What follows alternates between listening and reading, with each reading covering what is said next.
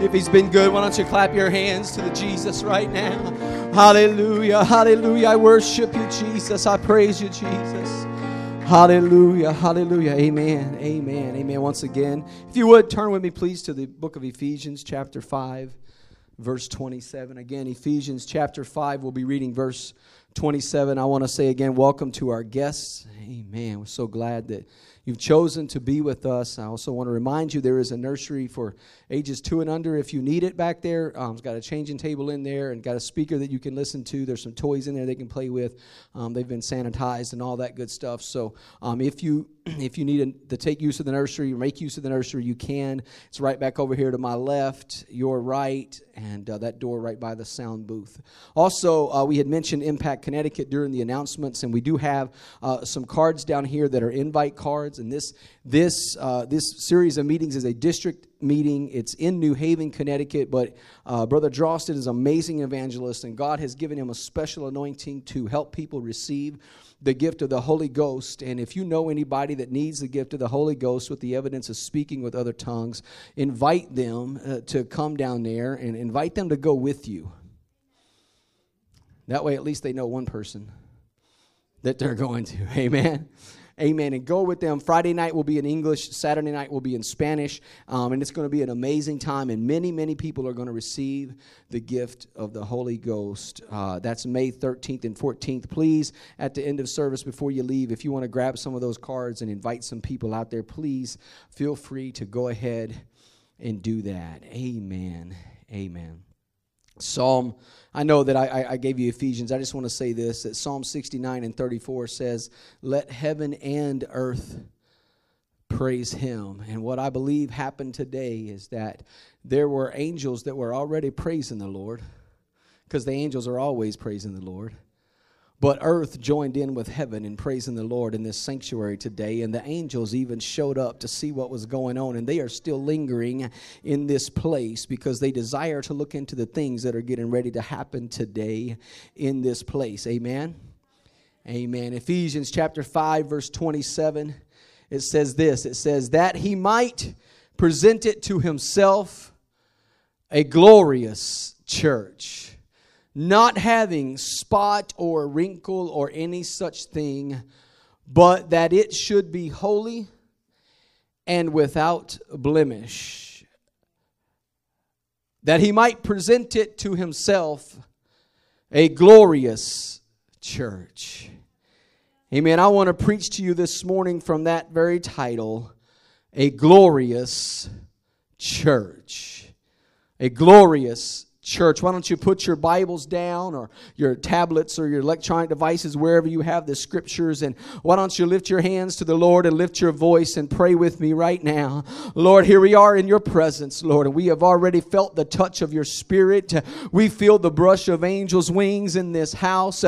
God, we know your power is being unleashed in this sanctuary right now. God, you have graced us in such a wonderful manner. We're so humbled by your presence that is in this place right now. But Lord, you didn't just show up just to show up. You showed up, Lord, to speak to our hearts, and you showed up to change our lives, and you showed up to help us prepare ourselves to impact this community for the kingdom of God. And so I'm praying, Lord, that for the remainder of this service, you would give us ears to hear what the Spirit would say to the church. I pray that you would anoint our minds to understand that which you are speaking to your church. And I pray that, Lord, you would give us a heart to receive it and a will to respond to it in obedience in the name of Jesus. We rebuke and we bind and we take authority over every spirit, whether it be demonic or whether it be human, that would try to oppose the working of the Holy Ghost and the speaking of the Word of God in this place. And we command that you flee from this place right now. And we silence every voice that is not the voice of God by the blood of the Lamb and by the name of Jesus. And we pray, Lord, that as your word goes forth, that faith and conviction would rise in this place, and you, God, would confirm your word with signs following, by stretching forth your hand to heal and deliver and save and wrought even special miracles in this house today. In Jesus' name we pray. Would you clap your hands unto the Lord right now? Hallelujah. Look at your neighbor and say, we're a glorious church. Amen. You may be seated. You may be seated.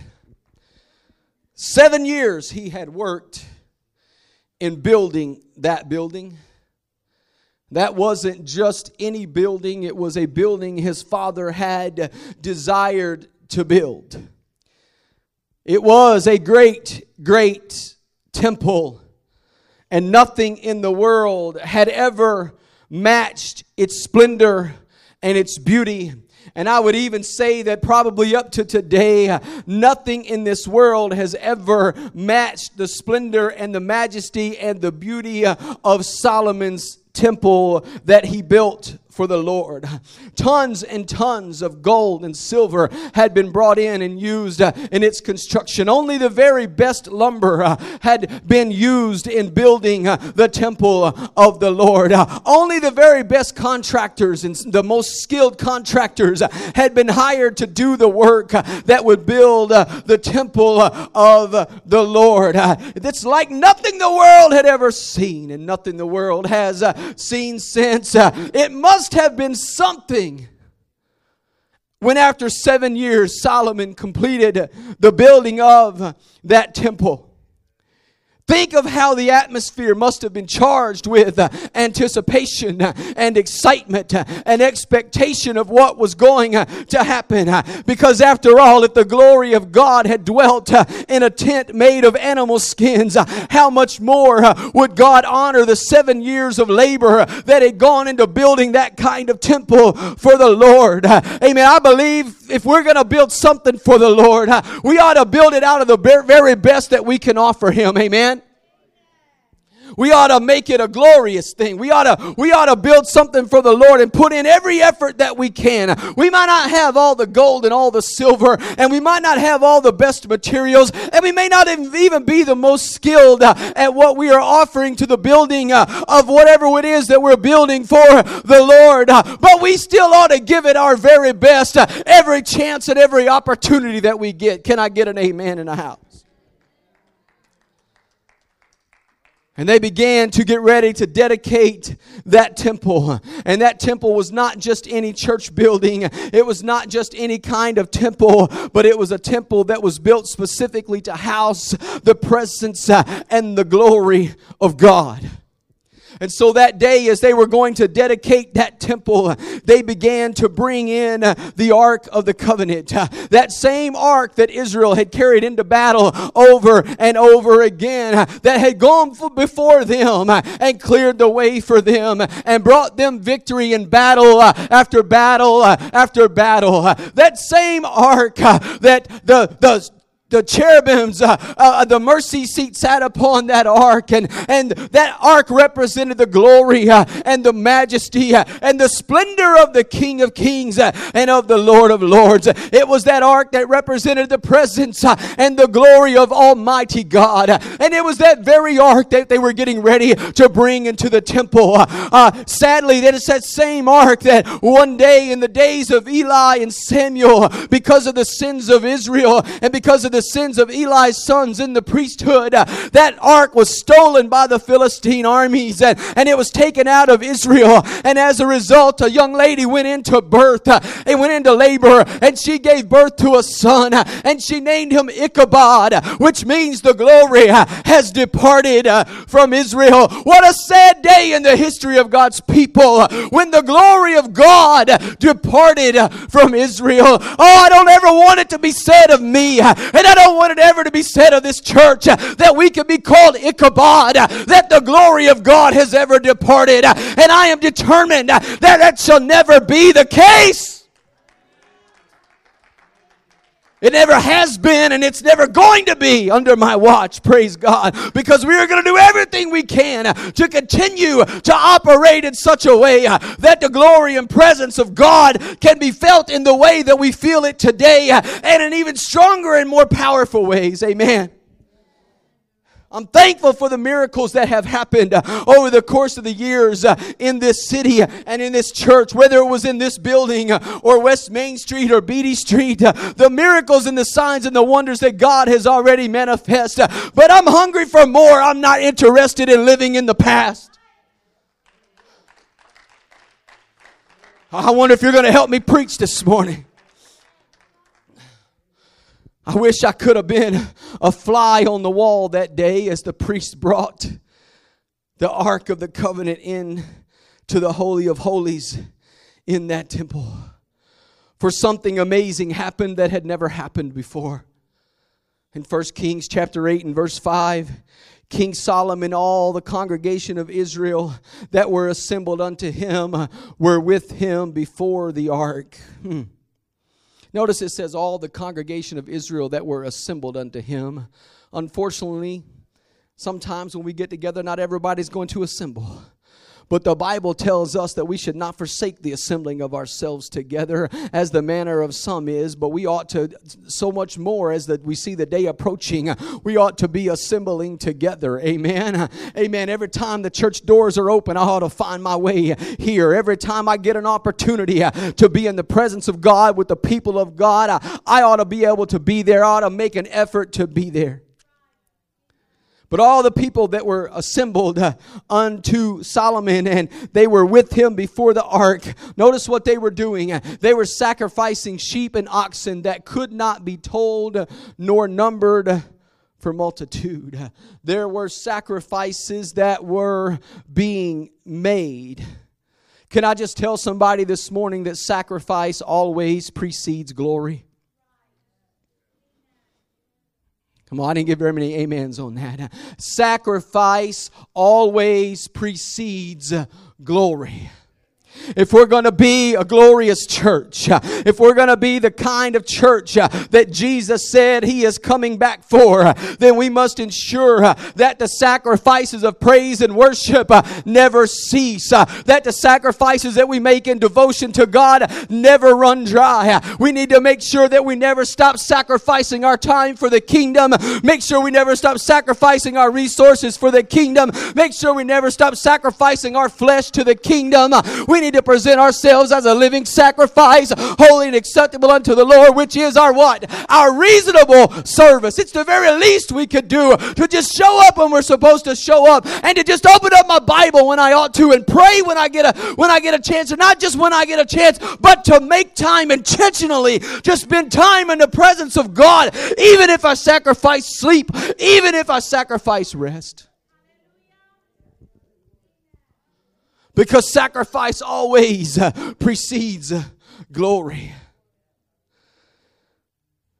Josephus, the great Jewish historian, says that on that day when they began to offer the sacrifices, in the King James Version of the Bible, it says they were without number. You could not number them. There were so many sacrifices, so many animals that were being sacrificed in that day. There was so much blood that was being shed that Josephus, the Jewish historian, says that literally the ground that they walked upon as they walked to the altar and towards the temple was saturated with the blood of the sacrifices. I wonder if you can just close your eyes for a moment, and if you can just imagine the squish of wet ground underneath your feet. And I want you to, in your spirit right now, just look down and imagine that you were there that day, and you heard that squishing of your feet, and you realize that over your sandals and onto your toenails and onto your, the feet, onto your feet and onto the heels of your feet, that there was blood splashing up as you walked through. I know it sounds kind of like a gross thing, but that is what happened. That is the scene. That is what was going on. All of that blood had been shed, and it had saturated and supersaturated the ground. Can I just tell somebody this morning that you can never get enough of the blood of the Lamb in your life? Can I just tell you that our whole lives, everything about us needs to be covered in the blood of the Lamb. And I'm not talking about a literal blood. Yes, Jesus shed His literal blood so that we would not have to shed our blood. For there is no remission of sins without the shedding of blood. That's Hebrews 9:22. Somebody had to shed their blood, but I'm grateful that Jesus did that for me. But the blood of Jesus needs to be over my life. And how does that happen? When I get baptized in Jesus' name, for the remission of sins. When I repent of my sins and get baptized in Jesus' name for the remission of sins, his blood is applied to my life. And I need to make sure I maintain that position of repentance throughout the rest of my life. That position of humility and sacrifice all the rest of the days of my life. For when that happens and God fills me with the gift of the Holy Ghost, with the evidence of speaking with other tongues, I have literally become his property. I am no longer my own. I am bought with a price, and therefore I am called to glorify Jesus in both my body and in my spirit, which are his.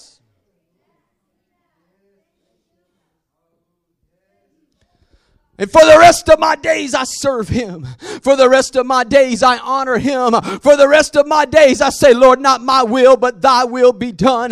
Jesus, when he was praying in the garden, even God manifest in the flesh, the human man, Jesus Christ, had to pray, Father, let it not be my will, but let it be your will that was done. And that prayer was so intense that as he prayed, drops of blood came out of his pores with his sweat, and he was bleeding. Paul said to one of the churches that he wrote to that we have not yet resisted unto bloodshed. Can I tell somebody right now, we have not resisted yet unto bloodshed. We're all still alive, and I don't know if there's anybody here yet that has taken stripes because of your faith. The day might come when you have to, and the day might come when I have to, and I pray to God I'm bold enough and courageous enough, and I love Jesus enough to be able to go ahead and resist even to bloodshed. But until then, I'm giving Jesus everything I've got. Because my life needs to be saturated with the glory of God. But the only way my life can be saturated with the glory of God is if first my life is saturated with sacrifices of praise and worship and honor to him. The more saturated the atmosphere around me, and the areas I walk in this life are with true worship and sacrifice and praise, the more the Lord will saturate your life with his spirit, with his glory, and with his majesty. I feel like I need to say that again. The more you saturate the atmosphere of your life, the areas around you, the places that you walk, with the sacrifice, praise, and true worship of our one true living God named Jesus, then the more that one true living God named Jesus will saturate your life and saturate your spirit with his glory and with his majesty and with his power. Come on, somebody. Our lives ought to be so saturated with the glory of God. Why? Because the God of glory lives in our hearts. You realize that when you receive the gift of the Holy Ghost with the evidence of speaking in other tongues, the glory, the God of glory comes to live in your heart. And if the God of glory lives in your heart, then the glory of God lives in your heart. Can I get an amen? Hallelujah. And you know what we're supposed to do when that happens? Then we continue saturating the atmosphere around us with more and more and more praise and worship and sacrifice. And the more we praise and worship and sacrifice, then the more he saturates us with his glory. And the more he saturates us with his glory, the more humbled I am. And the more honored I feel. And the more I want to praise him and love him and worship him. What does the old song say? The more I seek him, the more I find him, and the more I find him, the more I love him. Oh, I love you, Jesus. Do you love Jesus? Lift your hands to the Lord right now. I love you, Jesus. Let's just love Jesus for a moment. I love you, Jesus. I worship you, Jesus. Hallelujah, hallelujah, hallelujah. The glory doesn't come without the sacrifice, and many times the sacrifice comes with suffering.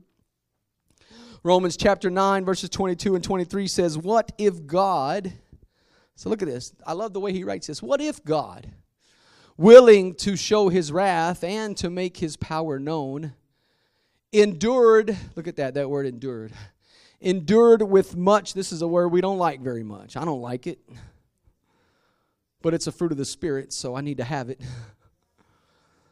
endured with much long suffering the vessels of wrath fitted to destruction, and that he might make known the riches of his glory on the vessels of mercy. Look at your neighbor and say, that's you.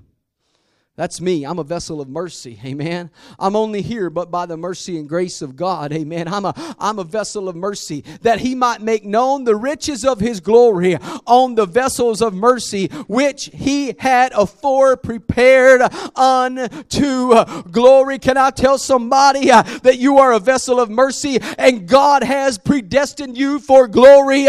God has afore prepared you for his glory. He has set you up to bestow his glory, and to display his glory, and to be the image and glory of God himself in this world. But if Jesus suffered to give us glory, how much more ought we be willing to sacrifice and maybe even suffer some things for the sake of the call of him that has prepared us and called us to glory. Jesus suffered and bled and died so he could bestow his glory upon us, so that we could spread his glory throughout the ends of the earth. Amen. I want to be a bearer and a carrier of the glory of God. What about you? But yeah, sometimes it has to include suffering. It's just, I don't know why it is, but Joseph didn't get to the palace until he had suffered a lot. Job didn't get his double portion until he had suffered a little bit over and over. David didn't get to the kingdom until he had to run around hiding in caves for years and years and years. And even when he was anointed king, there were still people that opposed and resisted him for 7 years. And he didn't come into the full kingdom of Israel for 7 years even after that. Listen, there is going to be suffering that comes in your life, and the Lord does not promise. He does not promise. He never promises to keep us from suffering, but he promises to be with us in suffering. He promises to succor us. He promises to intercede for us. He promises to help us. He promises that he will not suffer us to be tempted above that we are able, but in every temptation will make a way of escape that we may be able to bear it. Amen. He doesn't promise that he's going to bring you out of every suffering, but he promises he will be with you until the very end, and he will never leave you, and he will never forsake you. I don't know what it is about suffering, but there's a principle I find in the glory of God, or in the word of God, that when I suffer, there's an eternal weight of glory that is going to rest upon my life. The Bible says that the disciples rejoiced that they were counted worthy to suffer for Christ. Ooh. That didn't go over so well. It's hard to rejoice in suffering. But as they were beaten, and as they were thrown to the lions, and as they were imprisoned, and as they were threatened from death, and even as they were beheading James, one of the pillars of the early church, the Bible says they rejoiced that they were counted worthy to suffer for the name of Jesus Christ. Can I tell somebody what 2 Corinthians chapter 4 verse 17 says? It says, for our light affliction. Can I tell somebody, you might think it's heavy, but it's not as heavy as you think it is. Just get in the presence of God and let him lend you his strength. Oh, I feel that right now in the Holy Ghost. Why don't you lift your hands to the Lord right now? I know you're suffering right now. There are some of you in here that are suffering in such a way that you feel right now that it's too heavy for you to bear. But God says, if you'll let me bear your burdens, if you'll let me lend you my strength right now, you will find that this affliction is lighter than what you thought it was. In the name of Jesus, in the name of Jesus, for our light affliction, which is but for a moment. Can I tell you that this suffering that you're under, this weight of affliction that you're under, is just for a moment. It's just temporary. It's not eternal. It will not be forever. This too shall pass. This too shall pass. This too shall pass in the name of Jesus. For our light affliction, which is but for a moment, worketh for us a far more, not just a little bit more, but far more exceeding and eternal weight of glory. The affliction is temporary, but the weight of the glory of God that is going to rest upon you if you endure and suffer a little while is far more exceeding weight and heaviness and greater than you can imagine. And it's not temporary, but it is eternal. So if I got to suffer in the temporal for a little while, then I can suffer in the temporal for a little while, knowing that there's an eternal weight of glory that is so much greater than any suffering I go through. A glorious church. Sacrifice and worship literally permeated the atmosphere around the temple that day. And the relationship between sacrifice and true worship can never be discounted. They are intricately and intimately connected. You cannot separate sacrifice and true worship, and you cannot separate sacrifice from the glory of God. As a matter of fact, in the Old Testament worship system, you see that they would bring the sacrifices to the biggest, by the way, the largest piece of furniture in the tabernacle was the brazen altar, which was called the altar of sacrifice. And that's the first place that every person had to visit, which also represents repentance, which is why we have to repent before we come to Jesus.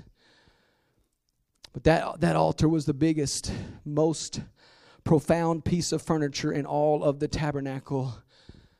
And that's the place everybody had to visit first. And the sacrifices were made there. There was another altar in the temple. It was in the most holy, or it was in the holy place right before the veil that contained the Ark of the Covenant and veiled the glory of God from the people that couldn't stand before the glory of God. And that altar was called the altar of incense. And the incense that was burned on that altar represented the praises and the worship and the praises of the people. The prayers and the worship and the praises of the people were represented by that incense. But can I tell somebody that there was only one place that the coals of the fire that burnt that incense could come from? And that is the altar of sacrifice. Any other fire or coals that were brought to burn incense on the altar of incense were not acceptable unto the Lord. And when Nadab and Abihu tried to build their own fire and bring it before the Lord and burn incense on that altar, the Lord struck them dead in that very moment. You don't play with the glory of God. Can I tell somebody that? You don't play with the glory of God. I'm not saying God's going to strike anybody dead today. I'm not saying that. We're in a dispensation of grace, and I believe in mercy and grace, and I'm thankful for it. Because many times, maybe I would have been the one struck dead. But I do know this, that my worship is not acceptable to God unless it first goes through the altar of sacrifice. So for me to sit in service and just kind of sit around and do whatever's comfortable for me, that's not acceptable worship for the Lord. For me to only come on Sunday morning and never show up again. Now, I know if you have business, you have a job. I used to work second shift, and I used to not be able to get here on Wednesday nights, but if you don't ever show up for anything else, are you sacrificing anything? And is your worship on Sunday morning acceptable if you can't sacrifice throughout the week? If you're not spending any time with Jesus throughout the week because your sleep is too precious or because you're just too busy because you got so many other things going on, is your worship that you bring on Sunday morning acceptable to the Lord? According to Scripture, it's not. And that's not how you get the glory of God manifested in your life, because you can't separate true worship and glory of God from the sacrifices that we're supposed to offer unto Him.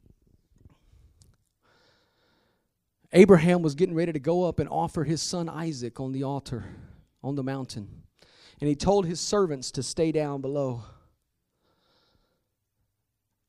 And he said, now listen, he's getting ready to sacrifice his only son, the son of promise that he had waited for 25 years from the time he heard the word. And he was 100 years old when that son was born. It was a miracle that Isaac was ever born. And God asked him to sacrifice the miracle and the promise on the mountain. And what did Abraham say? He said, he didn't say, I and the lad go yonder to sacrifice. He said, I and the lad go yonder to worship. And until my sacrifice becomes worship in my heart, I don't have true worship in my heart. Until waking up extra early in the morning to spend time with Jesus becomes worship to me, then maybe it's not really acceptable to the Lord. Until that staying up late, because maybe you can't do it early in the morning, but maybe that staying up late at night to spend time with Jesus when you know you really want to sleep and you're tired and you're having to get up and walk around so you don't fall asleep. But until that becomes worship and not just a chore, you're not going to get anywhere with God. But if you will allow that which you sacrifice to become worship, what about your tithes and your offerings that you give and the sacrificial offerings that we give to save our children and Christmas for Christ and Mother's Memorial and all these other offerings that we give? What if we're just doing that because we want to look good, or we're just doing that because we're sacrificing, but we're doing it grudgingly? God says that the Bible says that God loves a cheerful giver. What if my giving can become a sacrifice of worship and not just a sacrifice of duty? How much more will God pour out His glory on my life?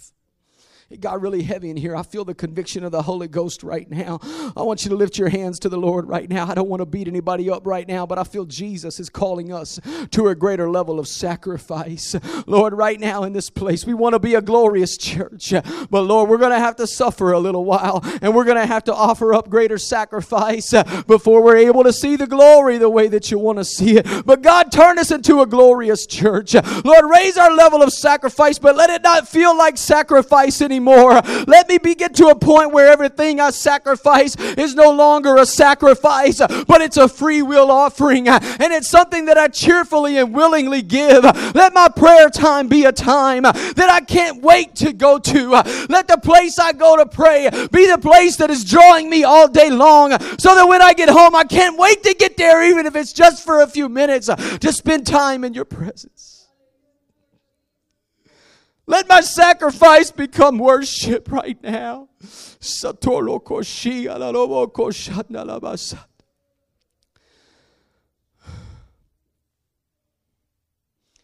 the Bible tells us that as a result of all that sacrifice that permeated the ground, where the blood was super saturating the ground, and even the smell of the sacrifices was all throughout the land and all throughout that area, the Bible tells us that something amazing happened as a result of their worship and their sacrifice that permeated that atmosphere. 1 Kings chapter 8, verses 10-11, it came to pass when the priests were come out of the holy place that the cloud filled the house of the Lord, so that the priests could not stand to minister. Look at that. It came to pass when the priests were come out of the holy place that the cloud of glory, that means the glory filled the house of the Lord, so that the priests could not stand to minister because of the cloud, for the glory of the Lord had filled the house of the Lord. I don't know about you, but I remember when Paul said you are temples of the Holy Ghost. I wonder if anybody wants the glory of the Lord to fill the house of the Lord that is in your heart right now. For you are the temple of the Holy Ghost, and He wants to fill you with His glory in a greater way. And maybe you haven't felt that glory. He wants to restore the glory.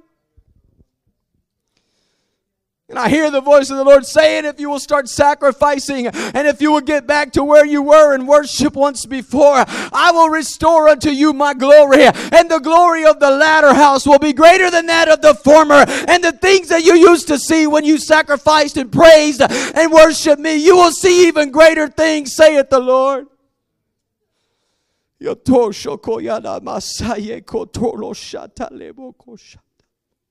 Are you hungry for the glory of the Lord today? Are you hungry for the glory of God today? It was a glorious church, that Old Testament tabernacle. For the glory of God filled the house. And it filled it so thickly and so strongly that the priest couldn't even stand anymore. They had to get out of there, or they had to just fall on their faces because it was so powerful. What a marvelous sight. What a wondrous experience it must have been. I've often thought that I would love to have been there for that. I've often wondered what it must have been like. But the Lord reminded me this week. He revealed it to me once more and reminded me once more that we have a new covenant these days that is so much greater than the old covenant. We have a new covenant these days that is full of glory and is greater in glory than anything that happened ever in the Old Testament. Anybody believe that? We have a glory in this covenant that is so much greater than anything that happened with Israel in the days of the law of Moses, in the days of the tabernacle, and in the days of the temple. Yes, Solomon's temple was glorious, and yes, Moses' tabernacle was glorious, but the New Testament church ought to so much more be glorious. Matter of fact, the temple in the Old Testament is simply a foreshadowing and a type of the New Testament church. And if Solomon's temple was so glorious and that was still under the law of Moses, how much more glorious should the church of the living God in the age and dispensation of the New Testament of grace? How much more should the glory of God dwell in each one of our lives? That's what Paul said in 2 Corinthians chapter 3, verses 7 through 11. If the ministration of death, written and engraven in stones, the Ten Commandments, the law of Moses, if that was glorious, because that was glorious, it was in the cloud of glory on top of the mountain that Moses received it.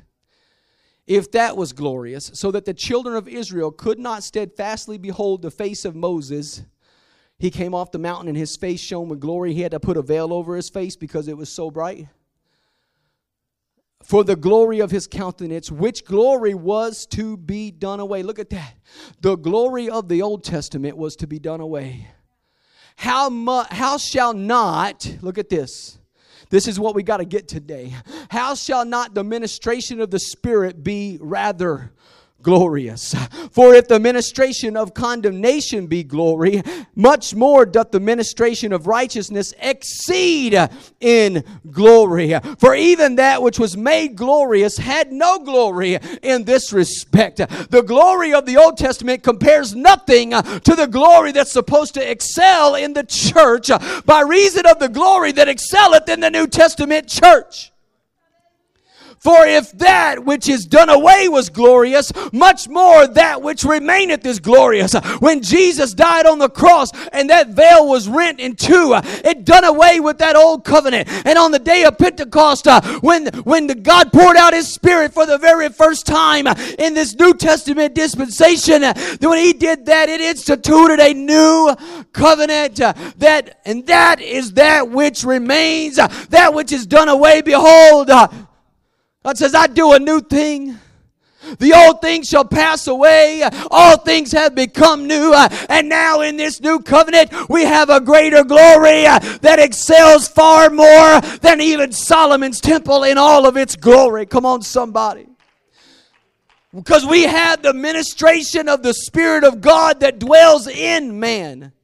The Old Testaments of old had the Spirit of God dwelling on them and moving on them. But the New Testament saints have the glory and the Spirit of God dwelling in us and working through us. Come on, somebody. I'm trying to preach about a glorious church.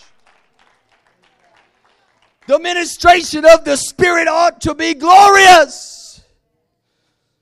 Ministration means that which God endows people with, powers of the mind and heart, so that they can endeavor zealously and laboriously to promote the cause of Christ among men. Look at somebody and say, that's me. God has given me power so that I can labor zealously and diligently to promote the cause of Christ in this world. I become all things, Brother Rosa, to all men, so that some might be saved. Come on now. The ministration of the Spirit in your life ought to be glorious. And the ministration of the Spirit in my life ought to be glorious. And the ministration in the Spirit of every Spirit-filled saint ought to be more glorious than anything that Elijah ever did, and anything that Elisha ever did, and anything that Moses ever did. Come on, somebody. I understand why you're looking at me with deer in the headlights. That's what's supposed to happen. God, give us a spirit of revelation and understanding right now in this house. I release a spirit of revelation and understanding right now that we can understand what you're trying to tell us. Remove the cloud and remove the blinders off our eyes, Lord, and remove the filters off of our ears that would try to keep us from getting this and grasping this and understanding it. In the name of Jesus. Jesus told the disciples in Acts chapter 1 verse 8, you shall receive power after that the Holy Ghost is come upon you, and you shall be witnesses unto me, unto the ends of the earth. The power that you have is so you can be a witness. And when you become a witness for God, He will witness His power, and He will confirm His word with signs following, and you will operate in a ministration of the Spirit that is more glorious than anything that ever happened in the Old Testament. I am part of a glorious church. You are part of a glorious church. And as a matter of fact, you not only are part of a glorious church, but you are a glorious church. And every time God's people gather together, there ought to be a display of the glory of God. For when the praises go up, the glory comes down. Come on, somebody. When the praises of God go up, the glory of God comes down. For God, the God of glory, the King of glory, inhabits the praises of His people. Shate yokoto lobo shatai. We're starting to get it. I feel something breaking in the Holy Ghost right now. Hallelujah. The ministration of the Spirit ought to be much more glorious than when just a little bit every once in a while prophet got moved on by the Holy Ghost. Through the ministration of the Spirit of God in our lives, we become a glorious church. In John chapter 14 and verse 12, Jesus said, verily, verily, I say unto you, he that believeth on me, the works that I do shall he do also, and greater works than these shall he do, because I go unto my Father. So the first thing Jesus told the disciples, and by the way, it wasn't just for the disciples, it was for the church, and it was for everybody in the church, for these signs shall follow them that believe. Not the licensed ministers, not the pastors, not the ones with the microphone, not the specially gifted, because we're all specially gifted by the Holy Ghost in a special way. God gave you special gifts and talents, and you need to use them for the glory of God. And when you do the ministration of the Spirit of God within you through the use of your gifts and your callings, will be more glorious than anything you can ever imagine. These signs shall follow them that believe. That's me. I'm a believer. I'm a believer. I'm a believer. And so these signs that shall follow me, Lewis Brown, because I'm walking in and I believe in Him, and I'm walking in the ministration of His Spirit in my life.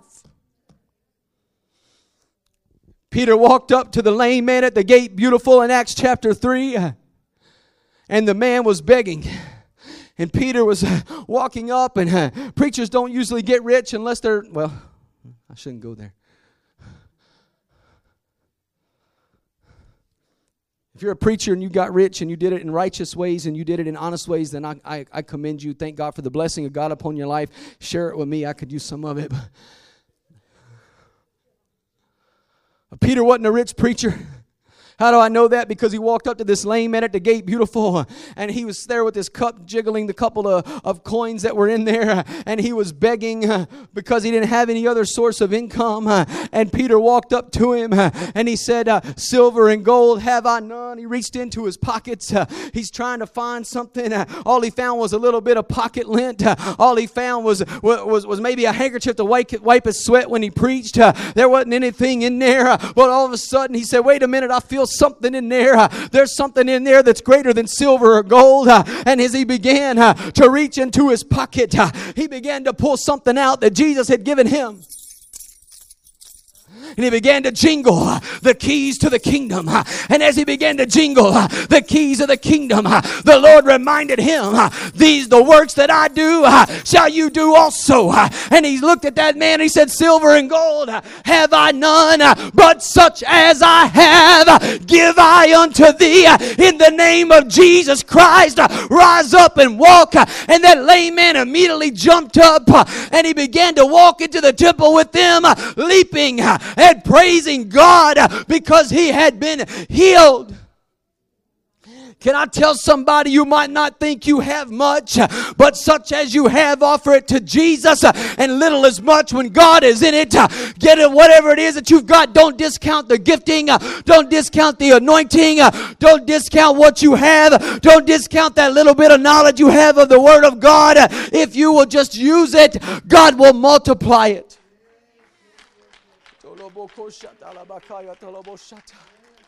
Brother Al, don't discount yourself when it comes to being used in the gifts of the Spirit. God is imparting gifts unto you, and it's time to step up in boldness and allow God to use you. In the name of Jesus, lift up your hands right now, Brother Al.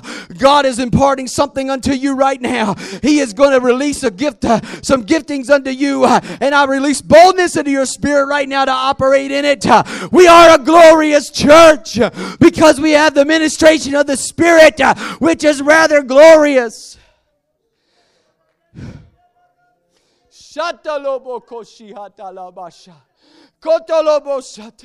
Stephen wasn't an apostle. He wasn't a disciple in the sense of walking with Jesus. He wasn't a licensed preacher or anything like that. But Peter went down and began to preach, and he began to teach. And the Bible says that he was laying hands on the sick and they were being healed, and he was casting out devils because he was not a preacher and not a magnificent teacher or not a licensed minister or some sort of labeled prophet or apostle. Stephen was just a man of faith who had the Spirit of God ministering in and through him, and he was going about the Father's business, and God used him through the ministration of the Spirit that was rather glorious.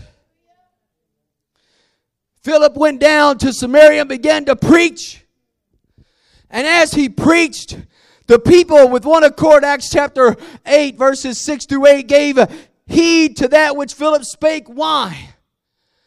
Because they heard and they saw the miracles which Philip did. If you want people to pay attention to what you have to say about Jesus, then pray that God will confirm His word with signs following so that people can see and hear the miracles that you do. I wish somebody would get this right now. It's not just the pastor and the bishop and the licensed preachers. It's every single one of us that are a part of the glorious church that experience the ministration of the Spirit. God wants to use you to lay hands on the sick and see them recovered.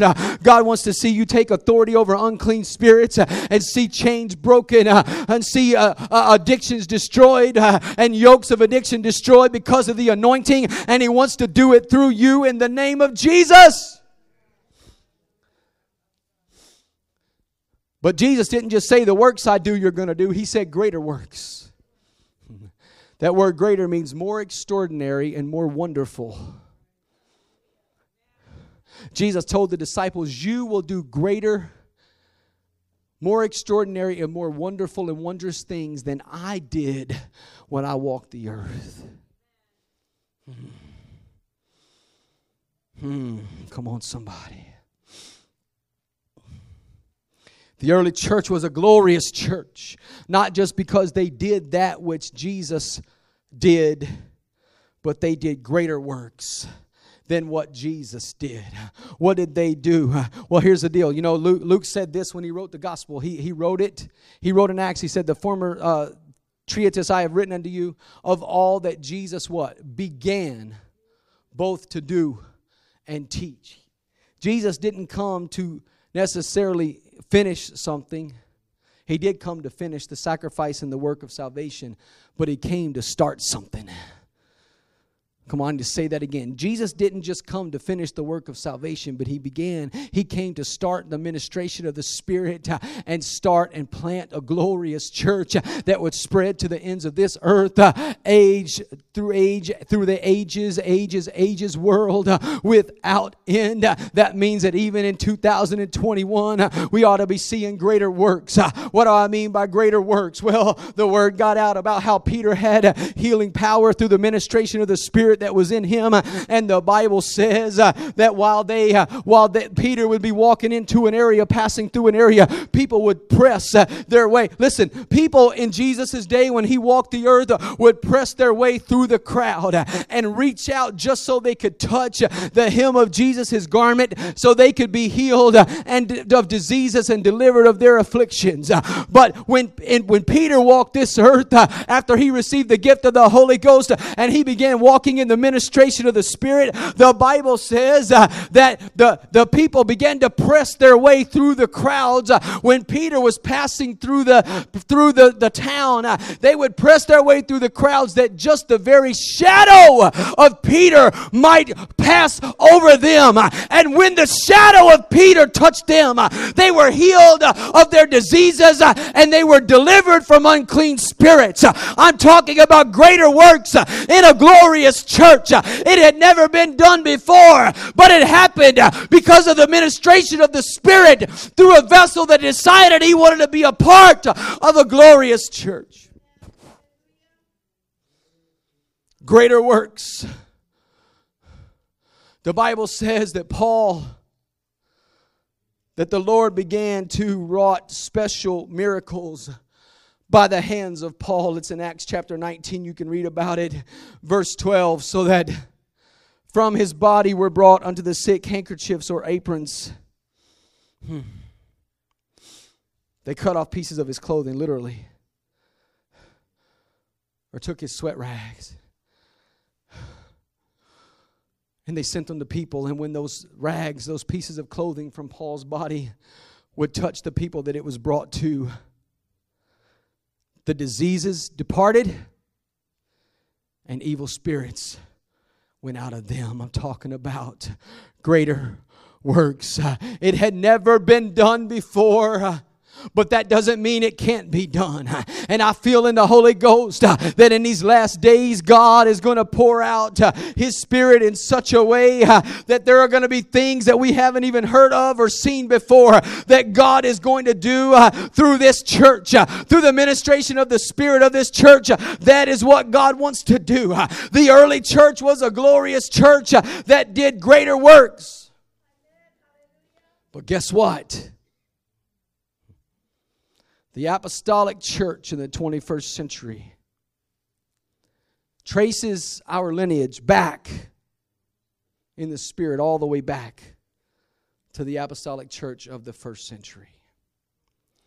And if the apostolic church of the first century was a glorious church, how much more should we, as the apostolic church in the 21st century, 2,000 years closer to the coming of Jesus, how much more should we also be a glorious church? The ministration of the Spirit is so much more glorious and greater than that of the law.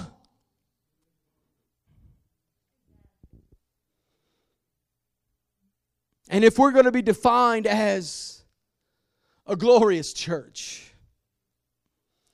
then we ought to have the ministration of the Spirit in such a glorious fashion that it at least equals that of the first century church.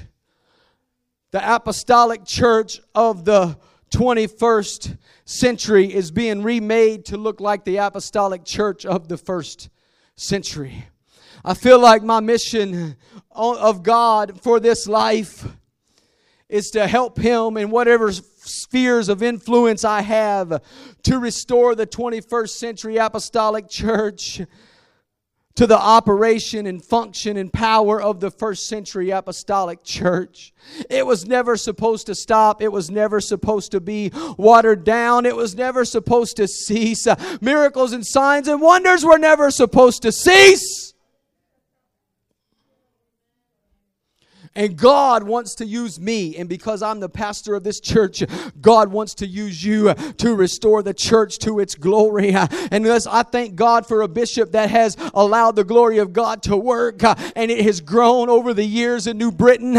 But God wants us to go further, because every generation is supposed to widen the trails that the next generation can walk. And I'm so thankful for the trail that Bishop and Sister Trine and the elders of this church have paved.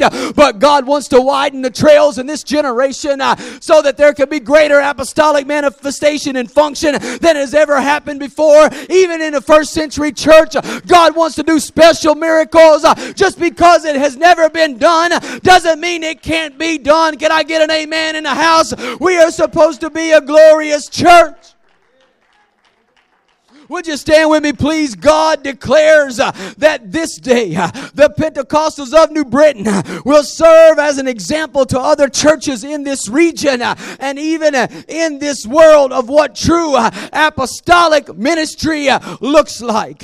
Your pastor has a regional position with the World Network of Prayer and is connected in the region in different areas. And I'm not saying that to lift me up or to magnify me, but God has strategically placed your pastor in a place of influence in this region. And the reason he's done it, I believe, is because he pastors, because I pastor this church. It's not about me, but it's about you. God was speaking to me about our city, and he said New Britain is a gateway city. There are things in New Britain. There are gateway cities in the spirit realm. And there are cities that are just gateways to all kinds of things in our country. New York City is one of them. Washington, D.C. is another one. Many things in New Britain are modeled after New York City, a gateway city. And after Washington, D.C. As a matter of fact, where we were doing our prayer walk-in Friday night at Walnut Hill Park, the guy that designed it to look like a place that he built in D.C. And God spoke to me and said that this city is a gateway city. And through this church, because of our influence in this city, God is going to begin something that is going to spread throughout this region. That is a restoration of the glory of the apostolic church. And so however or whatever, in whatever way God uses your pastor is going to be an outflow of how he is operating in this church. And not about me again, because I believe God wants to do it through every single one of you, because we're all temples of the Holy Ghost. We all have the Spirit of God living in us, and the ministration of the Spirit needs to be in every one of our lives. So the Pentecostals of New Britain, I'm telling you, this is my vision right now. We will not only be a glorious church, where we're also going to show others how to be a glorious church. There are going to be many, I'm prophesying right now, even through our Spanish church, Brother Milton, there are going to be many that come to this church to figure out what apostolic operation and function and power really look like. There are going to be many that come and hear about the great wonders and miracles and signs that God is doing through this church. Because of you, not because of me. And if you'll sell out, and if you'll up your level of sacrifices that we already talked about, and if you'll allow the Spirit to minister through you, God is going to do such great things in New Britain that people are going to come and churches are going to come and try to figure out what is it that you're doing. And we become a gateway for this region. And for even I see it even being global, that there are going to be people that come to this church and they may not even stick around. They may be coming just to learn something. But when they go out, they are taking something with them that is a piece and a part of the apostolic operation that God wants to do in these last days before he comes again. So I want every hand lifted in this house right now. Thank you, Jesus. Thank you, Jesus. So many, even in the apostolic church, have tried to water down what greater works means. They try to say we can't do anything greater than what Jesus did in Scripture. They try to water it down just to include salvation and say that salvation is what's greater than what the Old Testament did, but that was not the intent of God's statement, Jesus' statement in that verse. He literally meant the works I did on earth would be replicated in even greater than these, more extraordinary and more wonderful works. And they should not be something that do not grow and get greater and greater and greater. And I feel the Spirit of the Lord saying to this church, I will show you greater works than you have ever seen or heard of. And these include great outpourings of my Spirit, but so much more. I wish faith would begin to rise in your heart right now, for this is what the Spirit of God is declaring unto us. You will look back on this day and you will remember this word, and you will say with gusto, and it came to pass. It came to pass what God said. I want you to let this word penetrate every fiber of your being right now and every framework of your mind. I pray that you would allow God to write it in the very deepest recesses of your heart right now. We are a glorious church. We're not like the churches around. We're not like the churches up the block. We're not like the churches. We're not an Ichabod church. We are a glorious church. And we are going to become more and more and more glorious through the ministration of the Spirit of God through every member of this body in the name of Jesus. And I just want to remind you what the prophet Jeremiah said in Jeremiah 32:27. God said through him, behold, I am the Lord, the God of all flesh. Is there anything too hard for me? Is there anything too hard for God? The answer is a resounding no. And if you're facing a situation right now in which you need something impossible to be done for you, I am inviting you to come down to this altar right now. And there are going to be others that pray with you through the ministration of the Spirit. And I wish you would let faith rise right now that you are going to receive a miracle. There is nothing too hard for the God we serve. If you need a miracle, why don't you come down here right now? If you need a miracle, come down here right now. God is going to do it. God is going to do it. Maybe it's a financial miracle and you see impossibilities, but God is going to release some kingdom resources. Maybe it's a healing you need in your body. God is going to heal you today. Maybe it's a miracle you need in your family. God is going to heal your family right now. God is getting ready to change the situation on your job. Come on, somebody. Work your way down here. If you need a miracle, work your way down here right now. Don't let doubt come into your mind that it's impossible. Don't let doubt come into your mind that it can't happen. God says there's nothing too hard for Him, and it is going to happen. Look at all this. There are all these people that need miracles. There are all these people that need miracles. Listen, if you're not one that stands in need of a miracle right now, I want you to reach out to somebody, lay hands on them, and pray that God is going to do that miracle for them right now in the name of Jesus. These signs shall follow them that believe. You can pray with people. You can see them receive miracles. In the name of Jesus.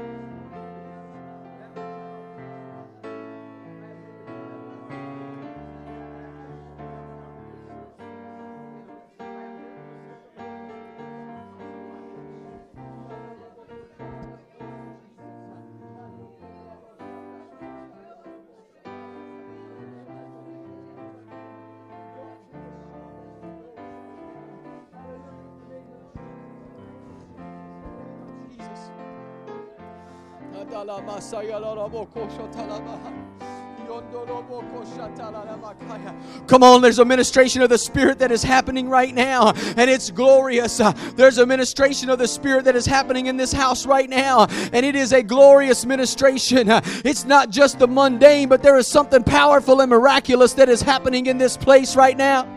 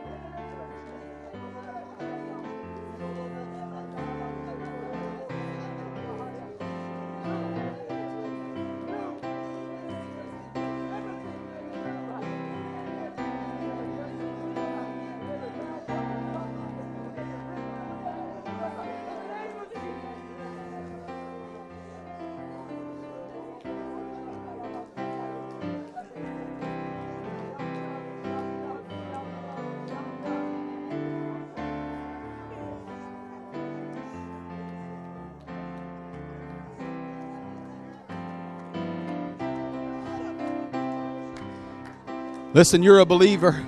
You're a believer. So even if you need a miracle right now, why don't you get to somebody next to you or somebody that's in this altar, and why don't you look at them and say, "What? How can I pray for you right now?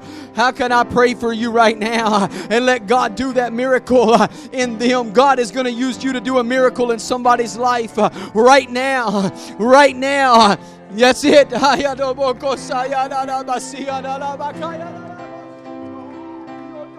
God's just filling somebody with the gift of the Holy Ghost.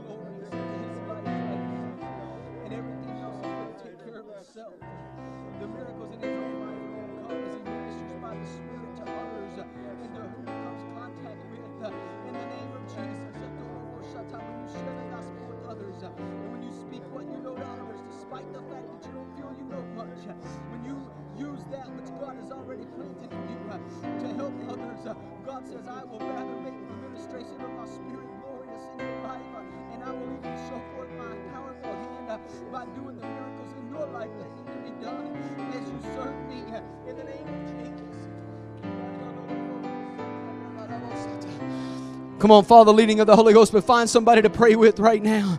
Find somebody to pray with. God is going to use you to work a miracle in somebody's life right now.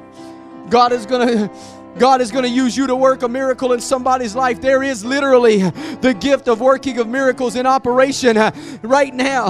There is a gift of working of miracles that is in operation in this place right now. And it is not just me or the preachers, but it's all of you right now, because it is showered upon each and every one of us that are Holy Ghost filled in this house right now for you to use in this moment, because God is building your faith.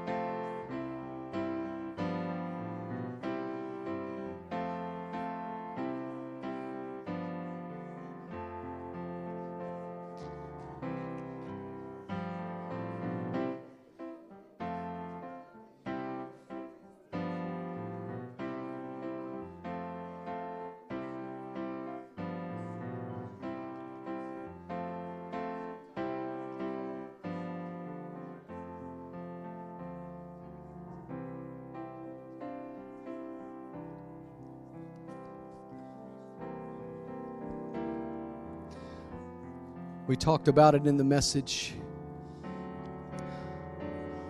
that by the hands of Paul, special miracles were wrought by God. And they would take pieces of his clothing or aprons or handkerchief from his person, and they would take it to those who were possessed with unclean spirits or who had diseases in their bodies. And when they received those things, they were delivered or they were healed. And by that principle, we do prayer cloths in the New Testament, and we have some prayer cloths right here that have been prayed over. They've been anointed, and I'm going to put them right here. And if you feel like, if you know somebody that needs a miracle, if you know somebody that needs a healing, I want you to, by faith, take these prayer cloths, and I want you to take it to them. And I believe God is going to do an absolute miracle in their lives when you do it. Amen.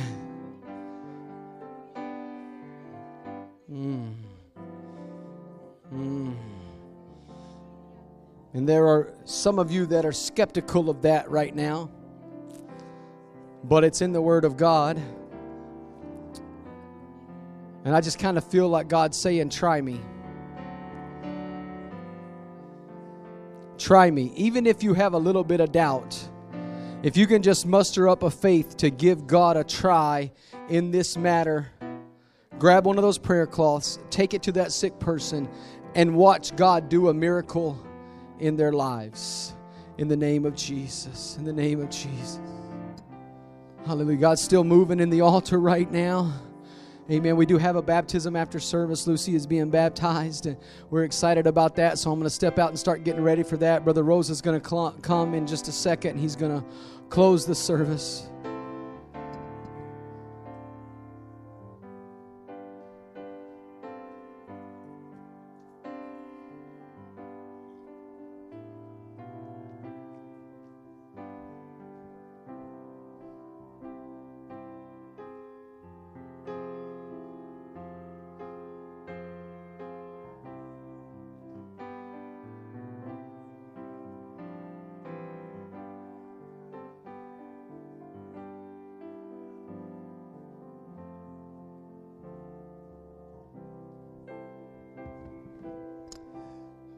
I would like to remind everyone that we do have Spanish service tonight, and we do have the flyers for Impact up front.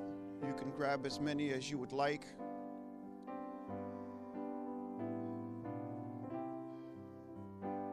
Let us thank the Lord for ministering to his people this morning. Let us thank God for establishing a house of praise in New Britain where we can gather together to be ministered by his Spirit.